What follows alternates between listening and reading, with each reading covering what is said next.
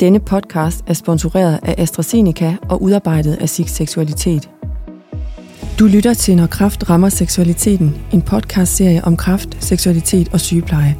Mit navn er Louise, jeg er sygeplejerske på Onkologisk Ambulatorie i Vejle, og jeg er uddannet seksologisk rådgiver. Jeg er medlem af SIG Seksualitet og har været med fra start.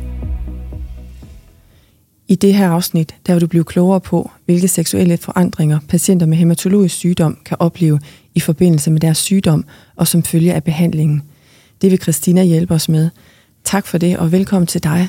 Christina, vil du præsentere dig selv?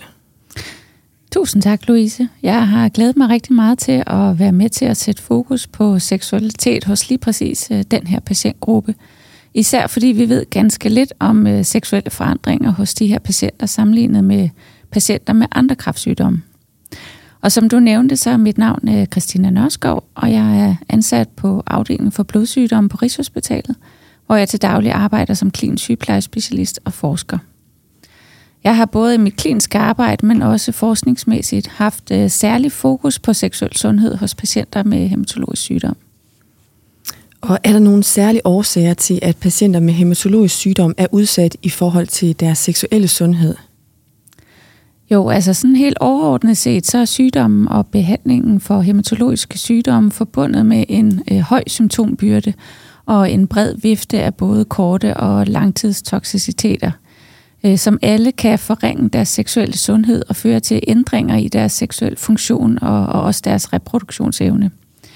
Og det er der selvfølgelig også inden for andre kraftpopulationer, men det er i højere grad hos de her patienter, og det gør dem langt mere udsat og i risiko for seksuel dysfunktion i forbindelse med deres behandling. I et øh, nyt dansk tværsnitsstudie, der har vi faktisk undersøgt seksuel sundhed hos et bredt udsnit af patienter med hematologisk sygdom i Danmark. Og her fandt vi, at de rapporterede højere grad af seksuel dysfunktion, hvis man sammenligner med både med baggrundspopulationen, men også andre kraftpopulationer. Og det var gældende for både mænd og kvinder. Mm. Hematologisk sygdom, det dækker over flere forskellige diagnoser. Er de alle sammen i lige høj risiko? Altså umiddelbart nej, men der er meget lidt evidens på det her område. Øh, og tidligere har den eksisterende forskning overvejende fokuseret på fertilitet og seksuel funktion hos yngre patienter, som har været i behandling for øh, Hodgkin eller non-Hodgkin lymfomer, eller patienter, som har gennemgået allogen øh, stamcelletransplantation. Men i det her nye danske studie, der finder vi faktisk, øh, at patienter med myelomatose og myelodysplastisk syndrom, altså MDS, øh, er i særlig høj risiko for seksuel dysfunktion, hvis man sammenligner med øh, patienter med andre hematologiske sygdomme. Og det er der flere årsager til, men en af dem det er deres alder, da både patienter med myelomatose og MDS er i gennemsnit er ældre. Spiller alderen så en stor rolle i forhold til seksuel sundhed? Altså hos både mænd og kvinder, så udvikler seksuel funktionen sig med alderen, da den seksuelle responscyklus kan påvirkes af aldersrelaterede ændringer. Øh, I overensstemmelse med tidligere forskning, så fandt vi også i det her danske studie, at højere alder var forbundet med nedsat seksuel aktivitet og funktion. Okay, fortsætter ældre voksne ikke med at være aktive senere i livet og nyde et aktivt sexliv, selvom det kan stå over for forskellige udfordringer – forårsaget af deres generelle fysiske helbred, psykologiske årsager og parforholdsstatus.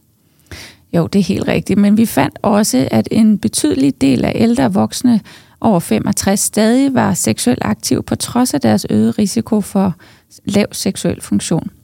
Og i den sammenhæng, så er aldersdiskrimination, som man også kan kalde alderisme, en udfordring, da ældre voksne stadig i et vis omfang opfattes stereotyp som værende aseksuelle eller mindre seksuelle væsener, hvilket kan forårsage øh, personlig forlegenhed eller stigmatisering, både for patienten, men også den sundhedsprofessionelle. Der er desværre en norm blandt mange øh, også sundhedsprofessionelle omkring patienternes seksuelle aktivitet, hvor sex øh, tilhører unge patienter i permanente og monogame heteroseksuelle forhold. Og desuden er der også en opfattelse af, at en kraftdiagnose i sig selv betyder, at de ikke har energi til seksuel aktivitet og at kraft fører til ophør af seksuel aktivitet.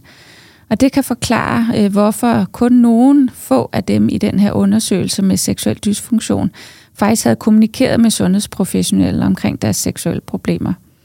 Og derfor er det også vigtigt, at vi som sundhedsprofessionelle er villige til at tale og informere patienterne omkring seksuel sundhed, uanset deres alder og civilstand og seksuel orientering.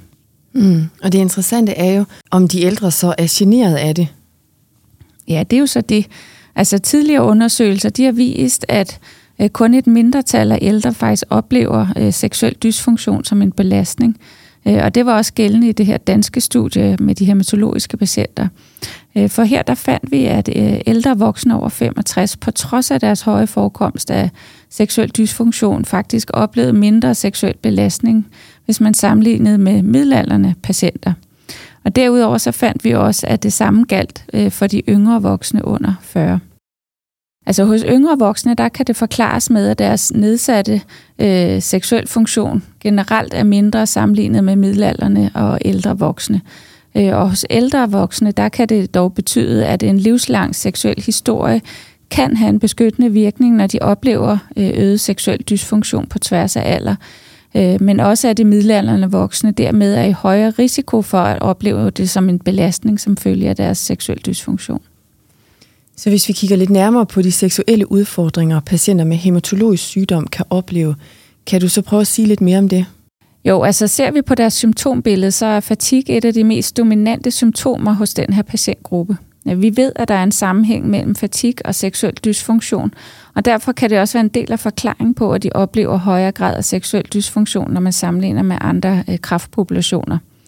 I det danske studie der fandt vi også, at seksuel dysfunktion var signifikant relateret til fatig, men det var også relateret til søvnbesvær hos både mænd og kvinder.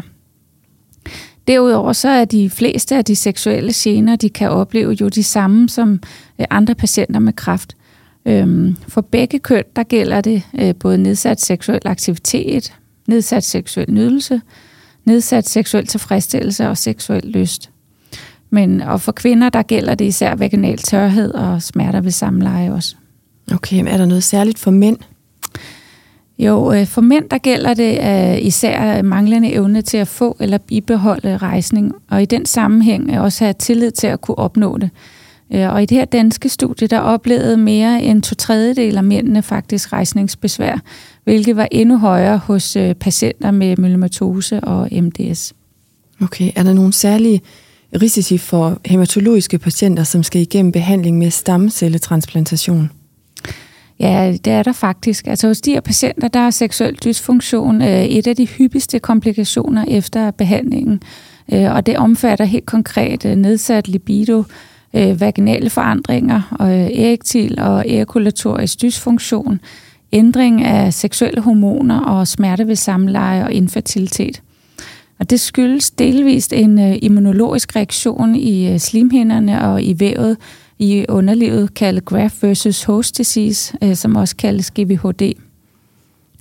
Og den her tilstand, GVHD i genitalierne, det kan føre til arvæv og adhesioner i blodkarrene.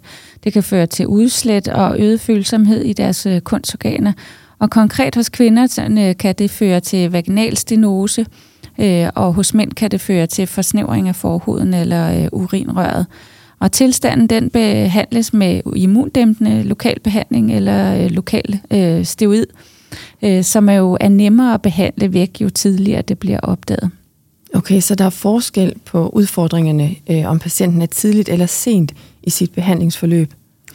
Ja, det skulle man sådan umiddelbart tænke, men faktisk øh, kunne vi ikke se nogen øh, forbedring over tid i det her danske studie. Øh, og faktisk blev deres seksuel funktion en lille smule dårligere jo længere væk fra diagnosen de var. Vi fandt dog også, at hvis vi kun kiggede på mænd, så viste det sig, at hvis de var i behandling, så var der en større risiko for, at de oplevede seksuel dysfunktion, sammenlignet med, hvis de var i kontrol eller i afsluttet forløb. Vi fandt også, at når vi kiggede på risikofaktorer, øh, og her er det kun øh, igen gældende for mændene, så fandt vi, at der var større risiko for seksuel dysfunktion, hvis de var øh, single. Okay. Ved vi noget om, hvilken betydning det har for patientens livskvalitet, hvis de oplever seksuel dysfunktion? Øhm, ja, altså seksuel sundhed har jo en betydelig indvirkning på livskvalitet, øh, og kan også medvirke til at reducere den følelsesmæssige belastning og forbedre den psykosociale respons, øh, som den enkelte har på diagnosen og de komplikationer, der kan komme efter behandlingen. Og vi fandt også i det omtalte danske studie, at for patienter med de hematologiske sygdomme, der gælder det i hvert fald, at jo bedre livskvalitet, jo mindre seksuel dysfunktion og omvendt. Så hvis vi skal samle op, hvad er så det vigtigste at tage med fra det her emne? Det vigtigste det må være at fremhæve, at patienter med hematologiske sygdomme de rapporterer mindre grad af seksuel aktivitet og højere grad af seksuel dysfunktion, når man sammenligner med den generelle befolkning øh, og patienter med andre kræftsygdomme.